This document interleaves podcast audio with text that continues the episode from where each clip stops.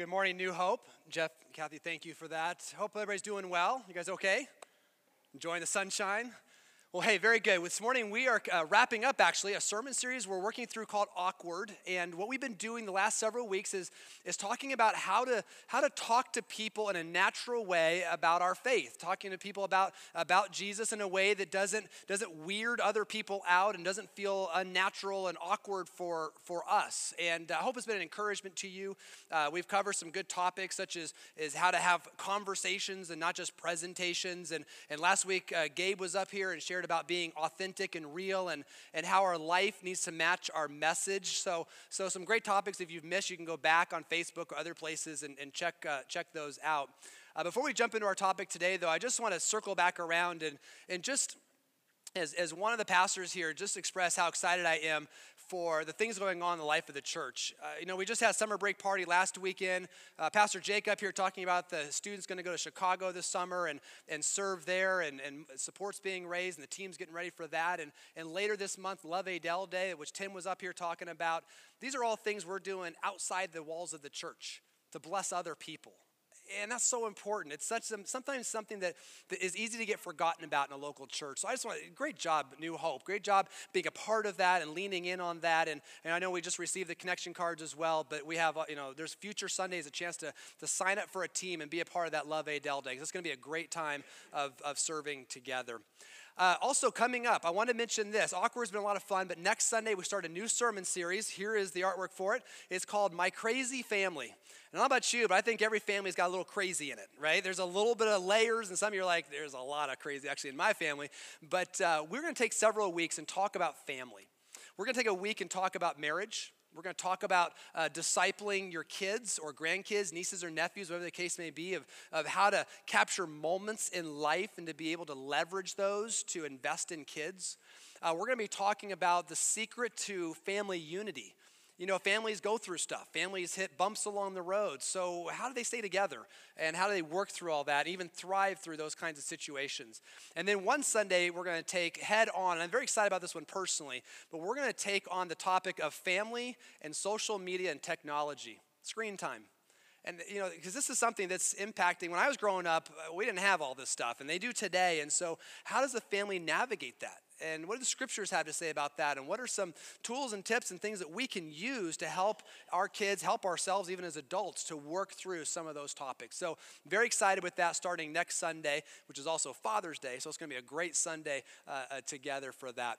And today, don't forget, right after this service, we're doing our next Leaders Together huddle. So if you don't have plans, uh, we actually have food for you. We're going to feed you at this huddle. And so if you want to stick around, uh, that would be fantastic. Here's, if you're like, what's a huddle? I don't know what that is. We take 45 minutes once every six to eight weeks, and we get together. It's for leaders, but it's also for anybody in the church. And we talk about where we're going as a church we talk about what's next. Uh, I'll do some training as well. We are going to be talking about life cycles today and, and, and getting into that, and how that impacts ministry, and how that impacts us as a church. It's a hard stop, 45 minutes though, and we, we, we squeeze everything out of those moments. So please know you're welcome to stick around for the huddle, which will start right after uh, this service. Okay, all that out of the way. Awkward. We're going to be talking today about this question. Imagine you're in a scenario. Imagine you're at work, neighborhood, doesn't matter where you're at and somebody comes to you with this question. They say to you, I just would like to know how do I get right with God? How do I get right with God? What do I do? My question for you is how would you respond to that question? What would you say? What, what, would, you, what would you do? I mean, some of you, you might be thinking, well, first I'd break into a cold sweat. Uh, and then second, I would speed dial my small group leader and like hand the phone over and be like, here, talk to them or something like that, right? There, any, cause, because it's like, I, I don't know what I would do in that situation. That can feel a little bit scary. But you know, it's an important question because how you and I respond to that question could make an eternal difference in the life of somebody else.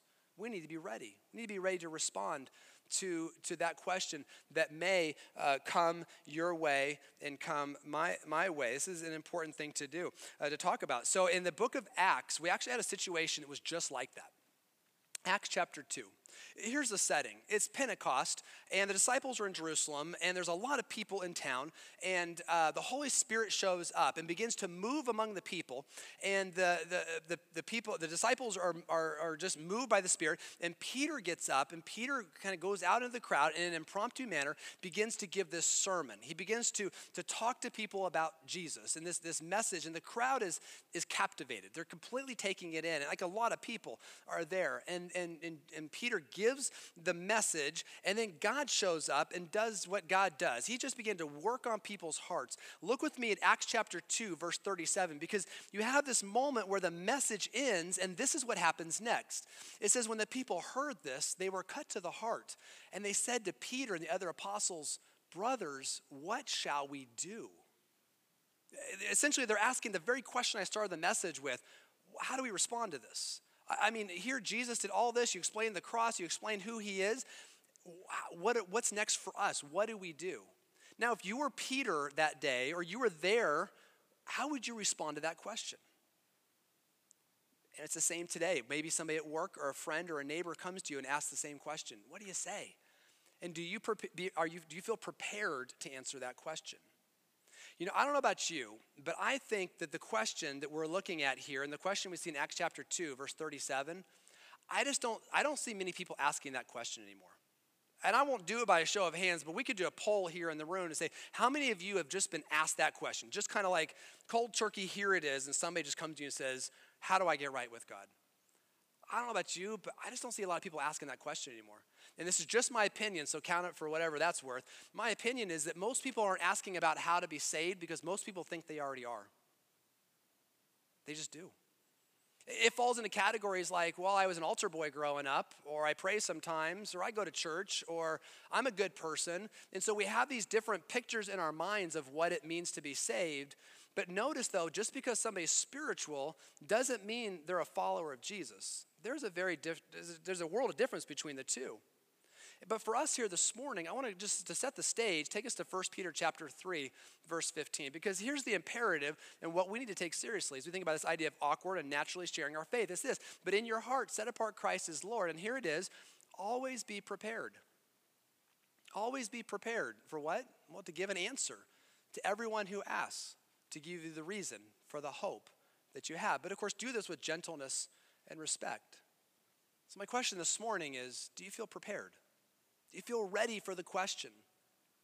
This is, this is about being obedient to this command. This is about stewardship. This is about saying, God, use my life. And so, in preparation for that moment that you just might bring, I want to get ready. And so, here's how we're going to close out this sermon series. This morning, I want to give you almost like a toolbox. I want to open up. I want to share with you three tools that you can use in your own life. Now, there's all kinds of things we could talk about when it comes to, to sharing faith. I just picked three. They're not necessarily the most important three, but there are three that, that you, can, you can take and you can apply it naturally into your life today. These are three tools that are not awkward, in other words. They're things that you can just incorporate to your life and use in a natural way, and you'll find them to be effective. And that's my encouragement to you. As we go through these three, and hopefully you have a bulletin and you can fill in the blanks here and, and get these captured, is that you would pick one, maybe two, and you say, you know what, I want to apply this to my life now and today so that I am better prepared when somebody just might ask me for the reason for the hope that I have. So that's our game plan. So let's go ahead and get started. Here's tool number one. This one may surprise a little bit, but here it is listen and ask questions. Those are your fill in the blanks. Listen and ask questions. See, this is about getting to know someone. This is about having conversations with people and not just eager to share a presentation that you might have with someone see, what happens oftentimes is that most people, most of the time, like to talk about themselves. You probably found that to be true. And so when you come and you and you listen and ask questions, what you're doing is you're communicating love to the, that person. See, when you listen, you communicate, I care. And when you ask questions, what you communicate is your story, your background, your questions matter to me. It's a way that you learn, learn where they're coming from. You learn their spiritual journey up to that point. You learn better how to pray for someone. You learn better kind of where they're at in their faith so that you know how better how to respond to them. Listening and asking questions is so important. Sometimes we as the church, we need to close our mouth a little bit more and open our ears a little bit more. Sometimes we just need to engage in that conversation because that's really where people are at today. They're open to conversing, they're not open to being talked to or at. That's the difference. Let me give you one example. This is an example I've found over the years of my own life. In just interacting with people, I have found that people have strong opinions about church. Have you noticed that before?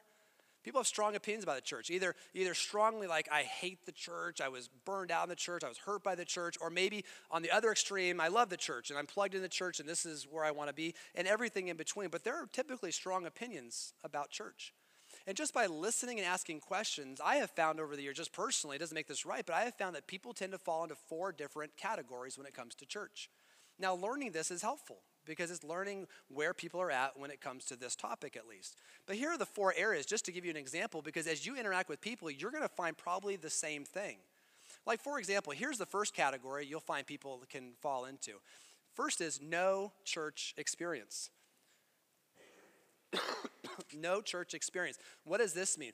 These are people that, believe it or not, even here in 2019 in Adel, Iowa, people have, there are people that have never been to church. There are people that have never stepped foot into a church. They have no idea what a church even is, what it's like when they, when, when they would possibly show up, what happens in a church. They have no idea. And more than that, maybe it's hard to believe, but it's true that there are people in our community who don't know who Jesus is.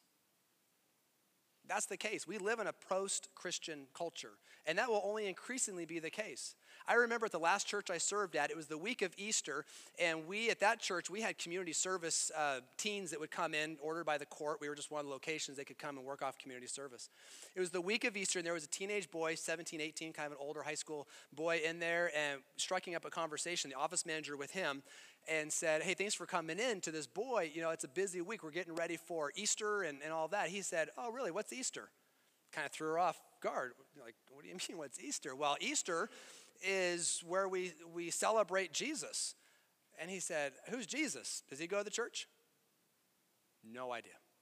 Never heard of Jesus. Didn't know about Easter, didn't know about Jesus. And the office man, it just completely threw her off, but it was a good reminder that this is where some people are at. They don't know, they have no church experience. And people you interact with, just by listening and asking questions, you may find out much the same that they're in that place. Here's another category you might find people they've had a bad church experience. These are people that have gone through something very painful in a church. Uh, something hurtful, something where uh, trust was broken, or, or an event happened, or something happened to them, and it hurt. And maybe they took a break for, for, from a church for a while, or maybe they still have not been willing to go back. Uh, this is a difficult one because oftentimes these people, they're hard to reach, they're hard to encourage to come back into community because they've had a bad experience.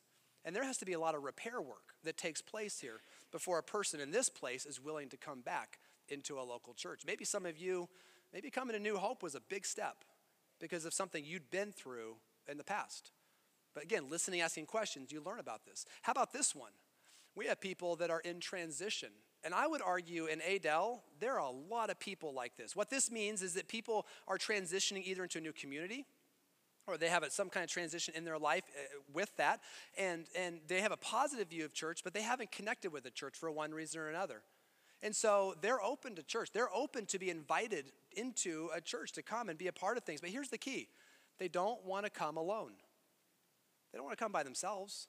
I mean, coming alone to a, to a brand new church, you know how scary that is? That is a difficult thing to do if you've never experienced church or it's a new church and that kind of thing. And so eh, this is a situation where people, they're eager to be invited, but as you listen and ask questions, maybe go with them and join them.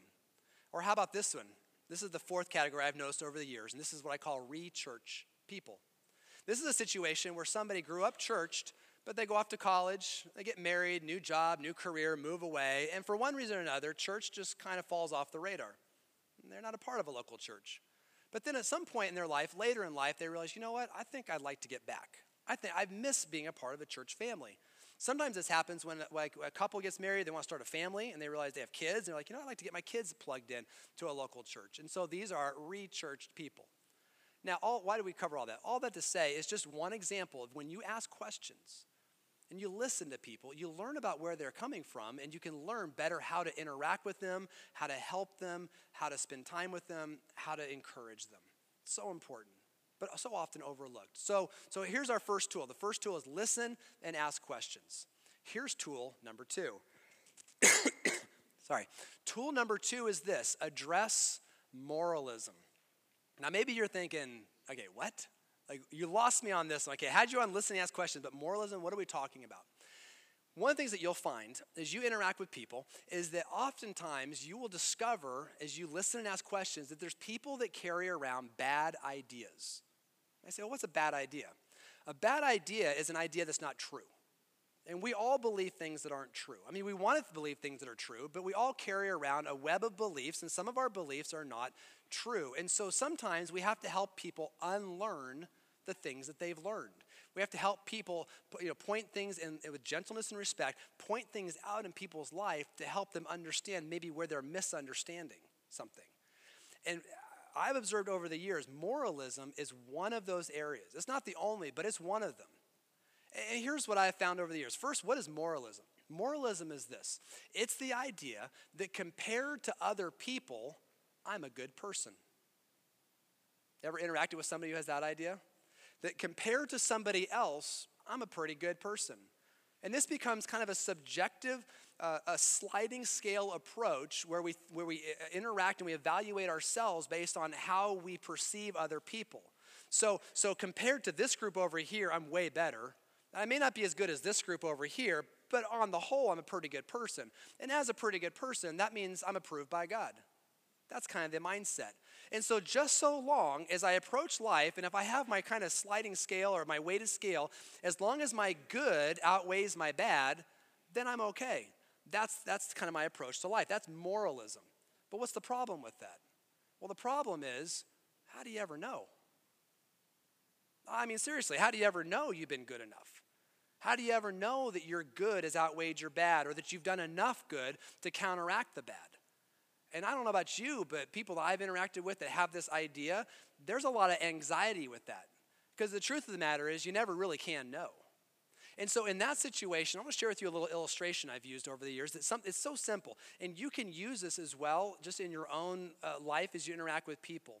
And here's what I'll do: I'll pull out a piece of paper and a napkin, a restaurant, something like that, and I will I'll draw something like this. Now, if I had a whiteboard, I could do that. We're just going to rely on the PowerPoint slides behind. So just follow along there. But what I'll do is I'll write the name God at the top of the paper. Uh, why? Well, because God represents perfection. He is perfect. He's holy. He's without sin. He is that picture and standard of perfect.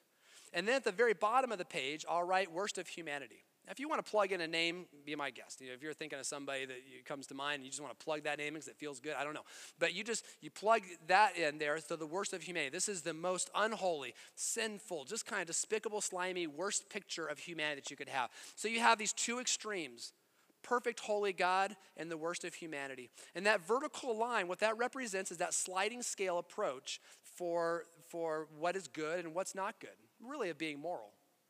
And then I'll do this. I'll say, you know, we've, we've got this picture, got the top, worst of humanity at the bottom, and we've got this sliding scale. I said, you know, I know, I know he's passed away, but could you imagine just with me for a moment that, that you were able to have lunch with Billy Graham? And you were able to interact with Billy Graham, and, and you could ask the question, and I'm asking you this question now, but where, where do you think Billy Graham fits on a scale like this? I mean, this guy spent his life devoted to telling people about Jesus, devoted to ministry, he spent his life, uh, you know, serving Christ. Uh, he was very clear, though, wasn't he? That he said, "Look, I'm just a sinner saved by grace." I mean, that, that's he knew who he was. And so, where's Billy Graham? And just for the sake of argument, we'll just put him there. Now, notice there's no right or wrong answer. It's all subjective. That's the problem. But let's put Billy there. Say, okay, uh, thank you. That's good. So now let, us talk about somebody else. And I'm just picking kind of famous people. How about Mother Teresa? I mean, Mother Teresa is Mother Teresa, right? I mean, I know she, again, she's passed away now, but could you imagine asking her where she thinks she fits on this scale? I mean, she spent her life devoted to serving people, caring for the outcast, caring for the poor. I mean, you talk about a picture of good outweighing bad. I mean, you, could, you Mother Teresa's pretty good, right? And so, what do you think about Mother Teresa? And let's just put her there. I got feedback after last service. Mother Teresa should be higher than Billy Graham. I don't know. Okay.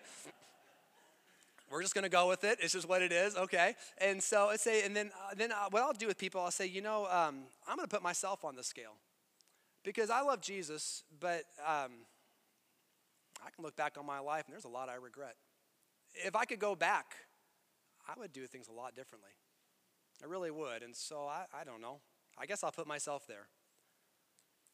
And then I'll hand them the pen. I'll say, How about you? Go ahead, go ahead and write your name in there somewhere. And what you will find is they'll probably put their name pretty low on the scale. You need to put it high, it, that's okay. But what this does, it just kind of calls out this picture of moralism and this subjective sliding scale for, for what's good enough and good outweighing bad.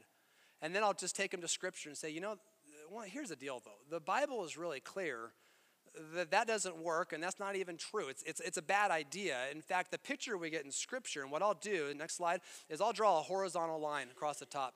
And the picture you get in Scripture is that God has this standard, and the standard is perfection. And so you have to be above this line. You have to be up there perfect as God is perfect. Jesus even said, Be holy as I am holy. And, and, and so everybody else below that line hasn't reached the standard you're just, you're just a sliding scale person still below the line of what's required to be right with God. And then I'll share with them Romans chapter 3, verse 23. Just say there, for all have sinned and fall short of the glory of God. And in the Greek, that word all, that means all. That means everyone. That means there's no exception. That means if you take human history and all the billions of people, you can slice them into two camps. There's all of us, and we all wear the black hat. We're all the villain. We're all fallen short. And then there's one who gets to wear the white hat, the hero, the one who never sinned, and that's Jesus. That's one way to slice up humanity. We've all fallen short and, fall, uh, uh, and fallen short of the glory of God. And so it doesn't matter if you're Billy Graham, Mother Teresa, you or me or anyone else, we're below the line. But you know, in the midst of this bad news, because the bottom line is, uh, that's tragic.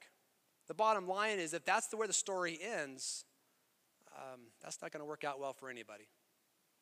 But in the midst of that place, and I made it red just to uh, make it obvious, the cross shows up.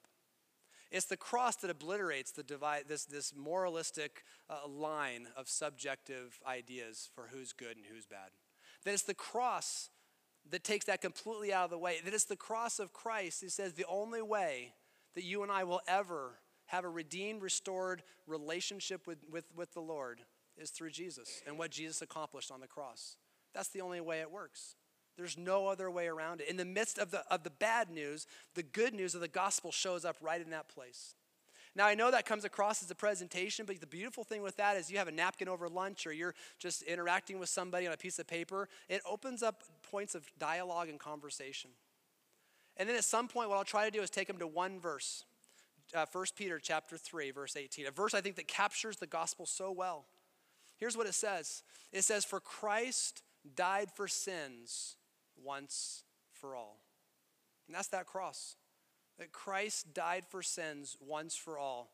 The righteous for the unrighteous. Or in the Greek, that word, a better translation is instead of. So the righteous instead of the unrighteous, meaning, meaning the, the death, the penalty should have been ours to pay, but instead of us, it was Jesus. He stepped forward and takes the punishment. So Christ died for sins once for all, the righteous instead of the unrighteous. Why? To bring you to God that he was put to death in the body, but made alive by the Spirit. This is the gospel. This is the good news. And, and, and this is just one avenue. And, and really, all we're talking about here is just picking out through listening and asking questions, different places where people have bad ideas. And culture ingrains this in us. Even religious systems ingrain this in sometimes in churches. If you're just good enough, give enough, serve enough, show up enough, whatever, then you're right with God. That's not how it works. It's the gospel, it's completely different. And so learn to listen and ask questions, addressing things like moralism. And here's our third and final tool for this morning the forgotten key to sharing your faith it's unity. And I don't know about you, but if we if you thought about it or we, we kind of line up all these different tools of naturally sharing your faith, this is probably the one that's so often forgotten. But did you know that how you and I treat each other is a testimony is an example, is a witness to a watching world. That's really true. I mean, if you find a local church and they're cold to each other or mean to each other, that's not attractive. There's nothing with that where people say, I'd like to be a part of that community, sign me up. That just doesn't happen. You see in Scripture over and over again, there's so many commands. Love each other, be kind to each other, serve each other, give preference to one another, to, to others, submit to one another. I mean, all these different commands that we have. Why? Because how we treat each other is a testimony, it's part of our witness to a watching world. It's how we as a church, and we're so diverse in who we are as people. People in different life stages, socioeconomic places, uh, experiences, current challenges and struggles, raising kids, kids are empty nesters. I mean, we just have the whole gamut here. But it's this that brings us together this common love for Jesus, this common commitment to his mission. That's what brings us together from all different stations of life. Unity is a big deal. It was a big deal to Jesus. And did you know that when Jesus was here on earth, he prayed for you? Do you know that? That, he, he, he spent time and he prayed. Now, it wasn't by name New Hope Church, Adel, Iowa, but, but we're a part of this prayer where Jesus is taking time praying for you and I. What do you think he prayed about? Let me share this with you. It's in John chapter 17. The whole chapter is this beautiful prayer, and, and you want to just see how Jesus is pouring out his heart and he's praying. And then it gets to verse 20, and we enter into this prayer. Look, look what he says here. He says, My prayer is not for them alone, meaning the apostles, this early church, this group that's with him. He says, My prayer is not for them alone. He says, I also pray for those who will believe in me through their message this is the history of the church. This is, this is those that would follow their apostles in the early church and all the way down to us today. We're a part of this. He says, I pray, I pray for them too. What? What was the prayer? That all of them may be one. Unity. Father, just as, as you are in me and I am in you, may they also be in us. Why? So that the world may believe that you sent me. That's what he prayed for. That as you come together and as you and I, and us as a church, we love each other. And I see so many expressions of that at New Hope. It's just a beautiful thing to behold. The church being the church to one another. As we do this, not just here on Sundays, but as we do this swinging a hammer on Love Adel Day or, or serving street ministry in Chicago in, next month or whatever it is with VBS coming. I mean, all these things that we're doing, that's a picture that the Bible is true, that Jesus is alive and that lives are being transformed to this very day. They see it in your life and they see it in our community.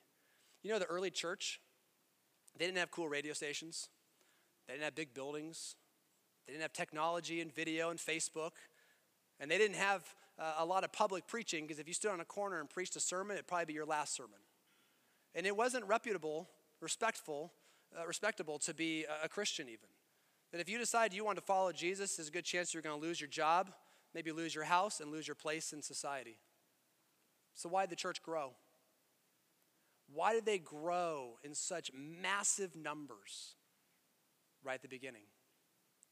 If you look back at church history, the reason is because the church became this this alternate society. I don't mean cut off like monks and dis- disconnected from community, but this alternate society where people there loved each other so deeply and walked with each other such meaningful ways. And that anybody else in the outside community looking in, they were welcome to be a part of that as they served other people. And so, this early church picture you had, you had rich and poor people coming together. And you had, you had uh, uh, uh, uh, those who were powerful and influential and those of no account coming together in the same church. You had the, you had the cool crowd and you had the social myth, misfits. They don't fit anywhere. They're all coming together in one community, all equal at the foot of the cross. It's a beautiful thing. And so, as we love each other, this is an unawkward, natural way that you and I can show and share the love of Jesus with others. So those are our tools this morning. Uh, we've, got, we've got listening and asking questions. We've got things like addressing moralism or other types of things that aren't true. Uh, we've got this one here of, of, unity and how unity paints a picture for, for, uh, for sharing uh, uh Christ with other uh, people. These, again, these are all just such important tools that we can, we can use in our lives. And so, my encouragement is again to pick one. Which one for you do you find the most helpful? Why does it matter? Because again, people's eternal destination is, is, is, is at play. Remember in Acts chapter 2, as we begin to close this morning, remember, remember Peter got up and he, uh, he shared the gospel about Jesus, and then the crowds were there, and we just read in verse 37 that the crowds were, were, were, were answering, what, what, what must we do? How do we respond to this message of Christ? What happened next? What was the answer? Here it is Acts chapter 2, verse 38.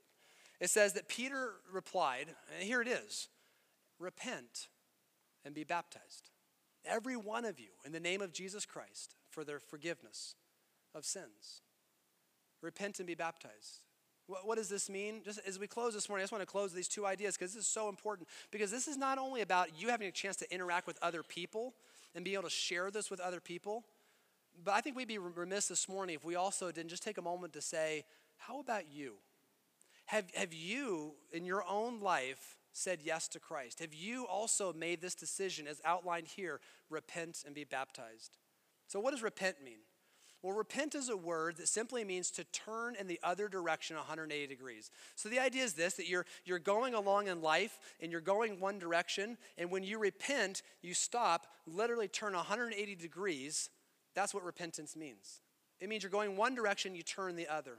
Now, here's the key. Sometimes we have this picture of faith that, that as I'm going along in life, and let's say I'm going in a direction maybe I shouldn't be going, or I'm, I'm living life on my terms, but God gets a hold of my heart, and I hear this message of Jesus, and I'm going along, and I make the decision I want to repent.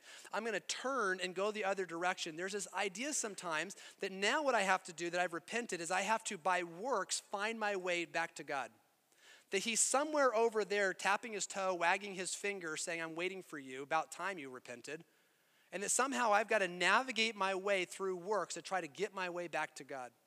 But that's not true at all. Again, a belief that we hold to sometimes that isn't true. The picture we get in Scripture, rather, is that Jesus is pursuing you. That as you're going along in life in your direction, doing your thing, that He's right there behind you, never leaving you, never forsaking you, always pursuing you, such that when you come to a place and you say, you know what, I'm going to repent, and you turn the other direction and you do that, He's right there. Loving you, waiting for you, and longing for that relationship with you. That's what repentance looks like. It's simply turning the other direction and saying, I receive you and I receive your free gift, the gospel gift of forgiveness. So we have repent, and the second we have is baptized. Now, don't read into this that we have to be baptized to be saved. That's not true at all. The baptism is this public declaration of your faith that you have, that you have in your life repented and received Jesus as your Lord and Savior. And so I want to ask you this morning have you repented and have you been baptized? I mean, in your life, not just to share this with other people, in your life. In a moment, I'm going to give us all a chance, give you a chance to do just that, to repent. But on the baptism part, I just want to take a moment and highlight that you have an opportunity to get baptized. Next Sunday, this is a great Sunday. Next Sunday is going to be incredible. You, you don't want to miss this day. Besides the fact it's Father's Day, and we've got some really, really cool surprises for dads, guys, and really, honestly, for everybody. It's going to be a great time. We are setting up tents outside and a baptism tub, and we are doing baptisms next Sunday. We've already got three people lined up to get, to get dunked. It's going to be a great celebration time. Now, here's the key. Just give me a second to do a commercial on this because this is important. We're doing it in between services, not in the service. So you come into second service. If this is your preferred service, you want to come early next week. We're going to be outside. Come about 10 o'clock and be a part of the festivities. It's going to be a great celebration. And so I want to invite you, give you a chance to say, you know what, you could sign up today to be baptized. Here's how you do it. When you leave here, there's a table straight in the back. It's got the black tablecloth on, there's a box on there, and some cards. It's simply a matter of your name, email, check a box, put it in the box, and that's it. And we'll call you this week. We'll reach out to you. Maybe you have questions, and we can ask answer your questions, or maybe you say, you know what, I want to do it. I'm, I'm all in. I, I want to do this. Now, here's the bonus, okay? If, because something you've seen baptisms here, they're celebrations, they're a lot of fun. But on this baptism, you don't have to stand up here and give a speech, right? Isn't that huge? So uh, I'm not trying to sell it, but I guess I am. So, right, so here's the deal you don't have to stand up here and share your story. We're doing it all through video. So you'll be videoed this week. We're going to play the stories in the services, both services. And so your story will be told, the story of how Jesus has changed your life. But you don't have to stand up here and do it. Anyhow, it's going to be a special, special celebration. Repent and be baptized. Have you done it? I'd like to invite the band to come on, if you would, please. And um, if you'd join me, I want to pray, pray for us, uh, pray, pray for you. And I think we have so much to tell God thank you for. The cross is at the top of the list. And again, my hope is that some of these tools will be an encouragement to you as we move on from awkward. It's a series we're going to come back to time and again because this is such an important thing and talk about other ways that we can do this. This is so important. So if you join me, let's pray together, and um, then we're going to close with worship. Father, this morning, uh, we want to take a moment and tell you thank you. Uh, thank you that, as we saw in that illustration, that, that while we may be uh, people that, that think we do good works, that ultimately it's your cross, it's the cross that you went and died upon that changes everything. And this morning we tell you thank you. We tell you thank you for grace and forgiveness. We tell you thank you that, that repentance is an offer that stands for all of us that all we have to do is turn and receive you and begin that new restored relationship with you. Thank you that you went to the cross and died for sins once for all, the righteous you instead of us as the unrighteous. This morning we tell you thank you. And just as we're praying and eyes are closed and heads bowed, I'd be remiss if we continue on. And I just didn't give a chance for anybody here this morning who says, you know what? I would like to receive Jesus as my Lord and Savior. I, would like to begin that new adventure of starting a relationship with Christ. Today's a day I'd like to repent. And if that's you, you don't have to stand up, walk, sing a song, nothing like that. Just slip your hand up right now because we want to we want to pray for you. We want to get your resources and encouragement into your hands here this morning. So you can go ahead and do that now if that's where you're at this morning.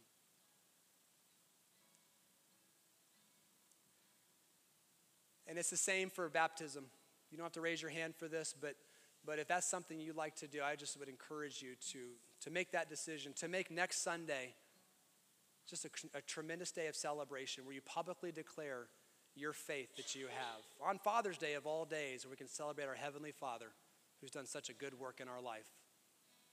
Father, we love you so much.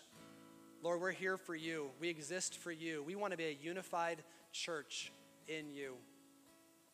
Father, thank you so much that you've given us a message the world needs to hear.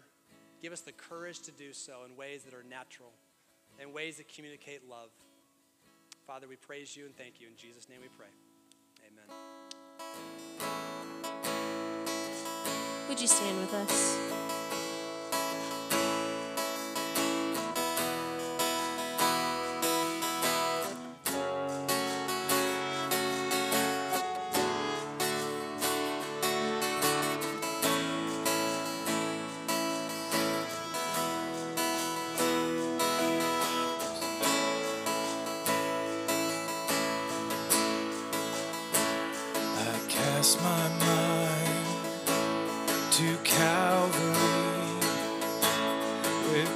Jesus bled and died for me. I see his wounds, his hands, his feet, my Savior on that cursed tree.